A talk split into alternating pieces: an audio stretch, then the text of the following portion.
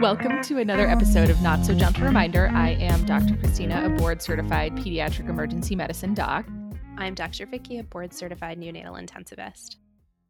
We are friends and pediatricians who survived our training to become skilled but ultimately salty physicians. And we're excited to share with you our evidence based take on important pediatric topics. This episode is a companion episode that will be a practical look at the world of newborn monitors. So, we will be covering the controversy and the recent AAP guidelines regarding the use of monitors at home. Parents of newborns have a lot to be afraid of, a lot to be nervous about because you're handed this pristine baby. And if it's your first, if it's your seventh, I think everyone has a little bit of anxiety. And also, we just probably scared you talking about how if your baby has a fever, they are potentially hiding some very ominous infection inside. So, why not get more information? Why not take advantage of technology? And this is where these newborn monitors come into play.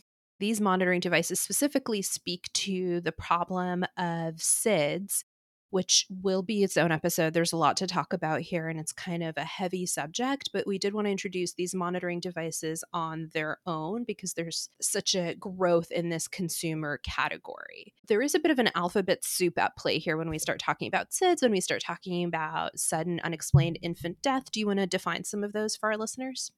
A lot of people are probably familiar with SIDS from a terminology standpoint, and then sudden infant death or SUID is relatively newer on the scene. Essentially, sudden unexpected infant death is an unexpected death, whether explained or unexplained, if your child is less than one year of age when they die. There is one subcategory, which is sleep related deaths. And then there is this whole other category, which is sudden infant death syndrome. And this is a death of a less than one year old that cannot be explained even after full investigation that includes a complete autopsy, examination of the death scene and review of the clinical history. So these are babies that we just don't understand why it happens. And it's not because we're not trying very hard. We are desperately trying because this is a worst case scenario.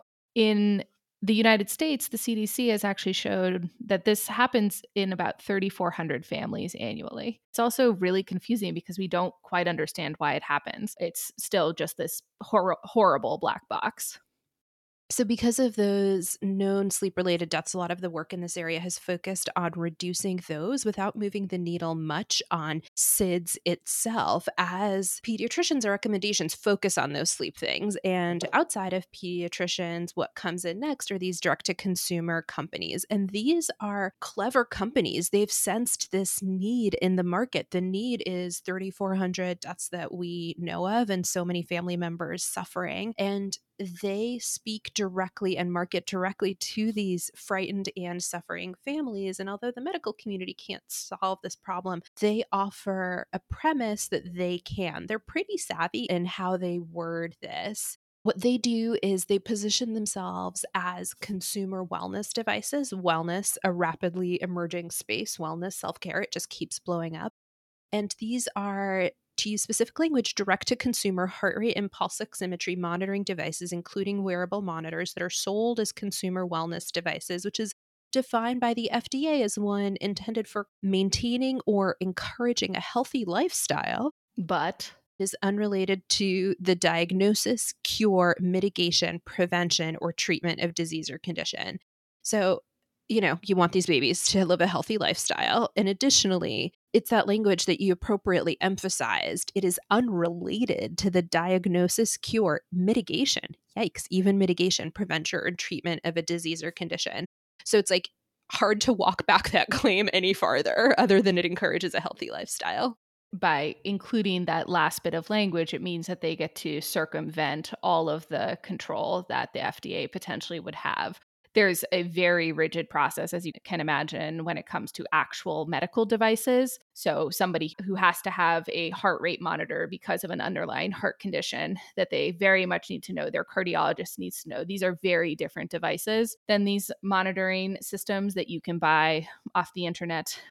So, since they don't have the same regulatory requirements, they can imply that they are used to help give information to prevent sleep related deaths, but they specifically cannot claim that The one thing that they do claim that is potentially harmful is the idea behind more information. And I would say this goes back to why a lot of adults track their own information is more information is power. The idea being that these monitoring devices will give parents peace of mind because they at least know that their child's heart rate is fine, their child's oxygen saturation is fine, but there is no data to really truly support whether these claims are true.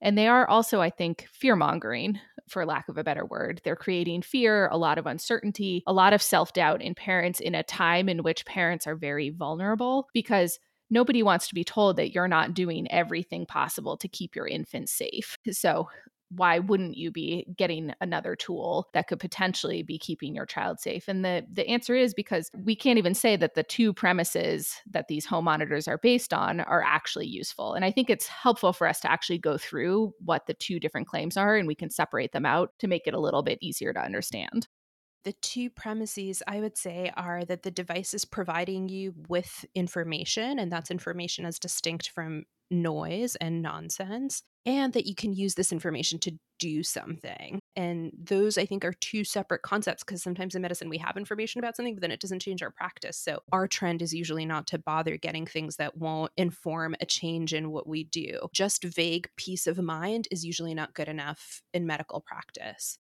And I would argue you're not getting a ton of peace of mind from these either. So these devices are typically, like you said, available with your own money, a pretty penny typically. And they're often these sock like sensors. How does that work? It will look a little familiar to you if you delivered your child and they had their oxygen monitored at all. In the hospital, we use a sticker that detects oxygen saturation.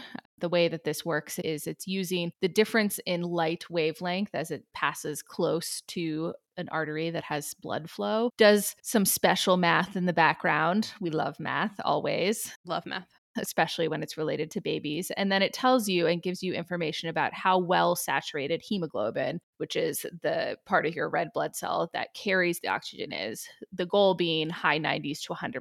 Everyone wants to get 100%. And so that is the premise that they are mimicking with this sock understandably, they don't look the same because there has to be a usability when you're using it in the home. And there should even be some information about the usability when you use it in the hospital. I mean, you've tried to put these on a baby right when they're brand new and fresh and I can't say it's the easiest to to use at all even in somebody who does this all day every day. I could not complain more about this. Babies have some real design flaws. And one of them is when they come into the world, they are covered in vernix or what we colloquially, probably unprofessionally refer to as cheese. Shame on that analogy. Yeah, which has a lot of good medical benefits. However, it also makes them a real pain in the neck to stick anything onto. So, usually sacrifice two or three stickers when you're trying to get it. And it's always the kids you want the most information on even when you do get it on cheesy or not cheesy, perhaps later in their career as a baby, it's still not always easy to get a very accurate measurement a lot of time these infants are squirmy a lot of time you don't get a great signal from their artery. It can be a smaller blood vessel that's harder to put this sensor on top of and you have a tremendous amount of signal artifact. I can't tell you how many times on rounds i've walked by and seen some kind of absolutely crazy signal and then you realize oh it's just the sat probe is laying in the bed. The child is having a bath right next to it. Looking pink delicious totally fine having a spa day. However, the SAT probe, you know, is able to read some kind of a sensor on the bed when there is not a human, in fact, in that bed. So that tells you how finicky these devices are. They're really an art in addition to a science in placing them and then in interpreting them. And so often as a parent, you'll see this in the hospital when you hear the monitors ding away and nobody's panicked, nobody's running down the hall. And that's because even when you do get a signal and even when it looks reasonable, you still have to figure out how to interpret that signal. And that is just the hospital grade monitors. Right. I cannot imagine how much less precise this situation gets for home monitoring we have the imperfect technology that has gone through the rigorous FDA approval to make it into the hospital. Now we have a direct to consumer monitoring device that has not been through the rigorous regulatory mechanisms. And at home, accuracy is a really big concern because are you getting the information that you want to be getting? The primary information that we're looking for is heart rate and oxygen saturation. And There have been some studies that showed a little bit of promise. In 2021, there was a study where they were using a reference pulse oximeter or the band that we use in the hospital and then compared it to one of the major manufacturers of these sock devices. They looked at 50 babies, which is a small study. Only 30 of them were full term or fully cooked, and then 20 of them were preterm, but very, very minimally preterm. So they looked at this information from 60 minutes in the NICU or the neonatal ICU for the preterm kids and then 20 minutes in the nursery and saw what the difference between the two devices were. And initially, it actually didn't look that bad, but we've pointed out a couple of major flaws here in the study. One, the patient population is tiny. It's 50 babies. That's very, very small. And then we're also considering a very narrow window of time. 20 minutes in the nursery could be representative of 20 minutes of peaceful sleeping in which the baby is not moving or doing anything particularly interesting, as opposed to a full overnight in which there are multiple sleep wakes, there's multiple diaper changes, feeding, there's feeding, there's all sorts of things. So, this particular study did not speak well to what the monitoring device would do in the home environment. I agree. So that is not a super long window of observation and may not be reflective of real life. And additionally, all it proves is that it's similar to a different monitoring device that also isn't perfect. So I don't know that it tells you very much, just that there's some concordance. There's another study that was similar but had the opposite outcome. They looked and they saw two different sock monitoring brands. They looked at about 30 patients, so again, a tiny population. They looked at these monitors, compared them, and said that one monitor was able to detect low oxygen but performed inconsistently, and that the second sock monitor never detected low oxygen and also displayed falsely low heart rates. So if you're looking for a panic attack, it will provide you one. That does not, to me, feel like the kind of robust instrument you want reassuring your infant safety. This is a nice segue into the second part of this discussion because we're talking about whether or not the information that you're getting or the information that's being provided by these monitoring devices is accurate the natural next step here is is the information actually useful? And i think that is where there is even less optimism. There's no evidence that the information that is being provided is helpful. And what we are very good at creating with this type of monitoring device is a lot of fatigue a lot of alarm fatigue. This is a very real problem in the hospital with very accurate devices if it's an inaccurate device that you don't know what is real, what is not real, you're already sleep deprived and barely able to make it through the day, we're creating a situation that's making that worse. It's hard to pay attention if every time it's a false alarm. There was a study of about 50,000. So, big number. Big number. So, you can get excited of 47,495. So, almost 50,000 newborns babies that wore this smart sock. They were able to get data from about 30,000 patients, so some attrition there. And what they reported was that 94% of parents got better quality of sleep with the goal of using these smart socks as peace of mind. That wasn't a study designed to detect SIDS, but peace of mind. So you're telling me that there's fatigue, that you're telling me that there's alarm fatigue, but 94% of 30,000 patients, which is nothing to sneeze at, reported that they got peace of mind. What's up with that? It's interesting because this is a good part for us to point out that there is bias involved in any number of studies. And you have to be very cautious when you're interpreting these studies because this was actually written by employees of the particular company that they were testing from. This is also a type of qualitative study in which they're using survey information from parents, but it is not actually being shown whether or not their babies had low oxygen saturation, whether or not their babies were having those low heart rates. It was just exploring ownership and what overall goals for the parents were when they purchased a product like this. So, while they might be saying, look, more than 90% of parents are super pleased with our product, this is a self selecting population. These are 30,000 parents who have already ponied up a good amount of money, hoping and believing that they're going to get better quality sleep, and then are being asked specifically about their sleep and the quality of it. So it's a little bit of a self fulfilling prophecy. And I think just speaks to the fact that you need to be really cautious about where you're getting your medical information and whether or not the data has any bias, implicit or otherwise. This is pretty clear cut conflict of interest, I would say, when it's funded directly by the company itself. And they're actually hot off the presses in June of 2022, the AAP or the American Academy of Pediatrics came out with a policy statement seven years after the last policy statement, where they are reaffirming their initial recommendation that they do not endorse the use of home cardiorespiratory monitors as a strategy to reduce SIDS. So, very specifically, they come out and say, please do not use. And this was labeled an A level recommendation. And before we go any further, understanding what an A level recommendation is step one. So, do you want to define that A level? A level is not based on a feeling. A level is the best we can do. There's no A plus level. A level is acknowledging that evidence can be quite flawed. A level is the best it gets. So, this is a recommendation that's on the basis of consistent, good quality, and patient oriented evidence. So, even if you got very consistent results of just mice in a lab, that won't lead to a great a level recommendation that's an animal study. This is something that's been in the real world and has a lot of information about it. We don't get more proud of ourselves and more serious about our message than an A level recommendation. So much of what we do every day in practice doesn't meet this level. So they feel strongly about this. The AP really means it. Yeah, there's a lot of patting patting on their backs about the level of recommendation that is coming out here. And I do think that it's important to directly quote this from the policy statement from the 2022, hot off the press, quote, do not use home cardiorespiratory monitors as a strategy to reduce the risk of SIDS. Use of cardiorespiratory monitors has not been documented to decrease the incidence of SIDS, end quote.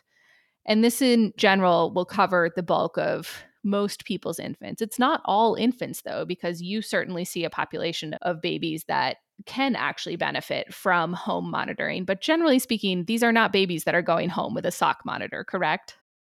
No, usually there's a long and extensive process for infants that need to go home with monitoring. I think of two categories of infants that go home with monitoring. It's preterm or formerly preterm infants whose brains are learning to make sure that they're staying awake all the time. So, apnea of prematurity has the word prematurity in it, so not an apnea of being term. That's important to think about. And also infants who have cardiac disease. These infants t- often need monitoring as a way of measuring the progress of their condition or vulnerability to different environmental events and is a complicated enough endeavor that goes far beyond the scope of what we're talking about today. But what's important to remember, not your garden variety baby. Your garden variety healthy baby does not fall into this umbrella of special monitoring. And the kids that do, you go through a whole process with your care coordinator, with your social worker to make sure that they get the same hospital grade or home grade, but not direct to consumer stuff, stuff that's been well tested by the same companies that provide specifically well tested devices. That's what they go home with.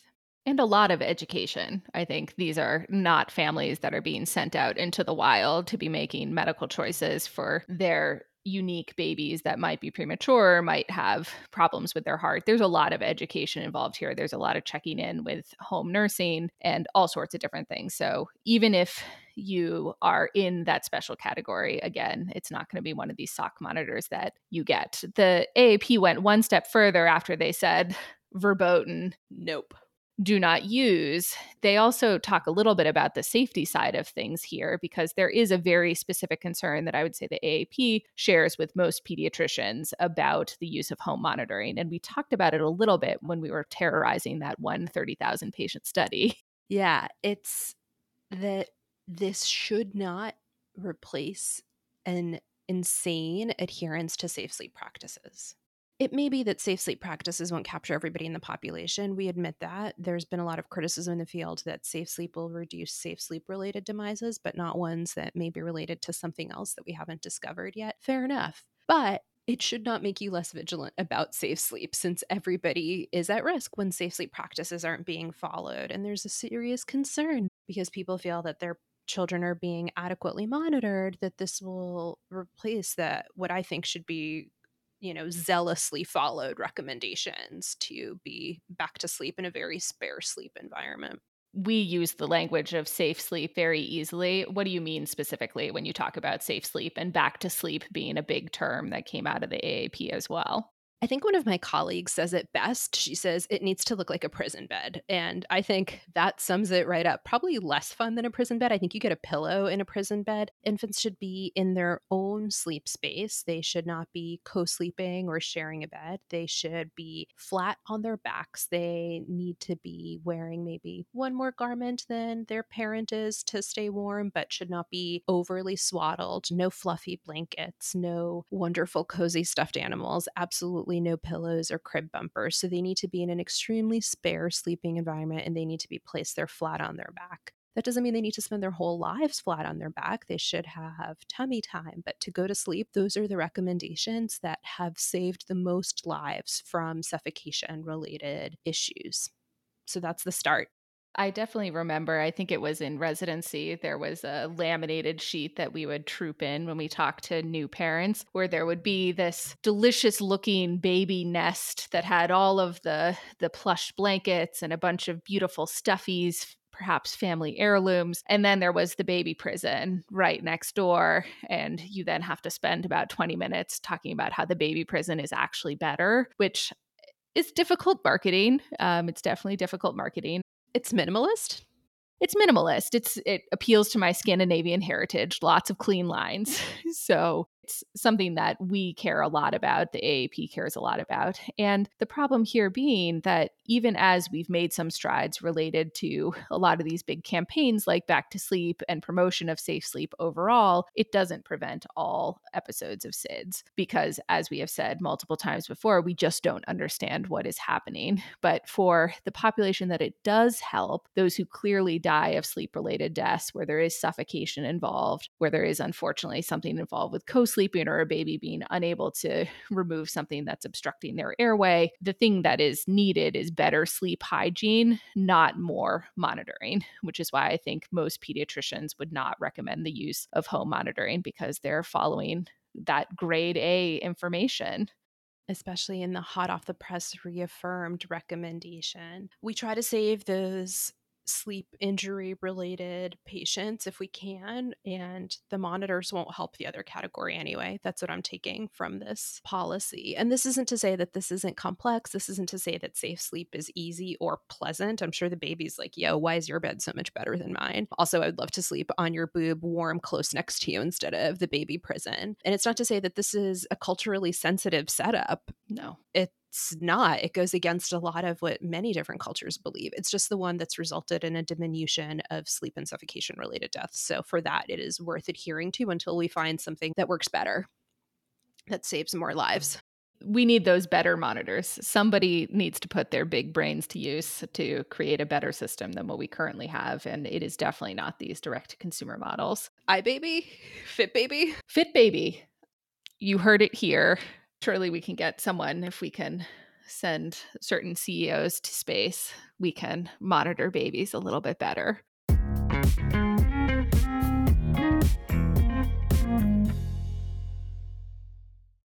Shall we recap? Yes, let's. Let's sum up this practical episode regarding the use of home cardiopulmonary monitoring for babies with a few not so gentle reminders and practical tips.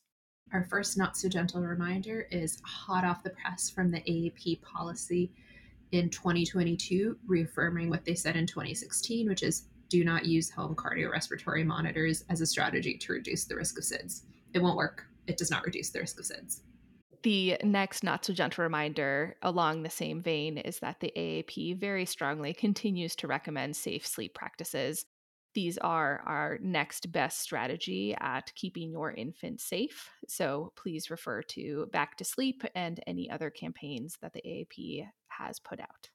Thank you so much for listening. We would love it if you subscribed and left us a five star review. We do want this to be helpful to you. So we are eager for your feedback, and you can provide it to us in a number of different ways.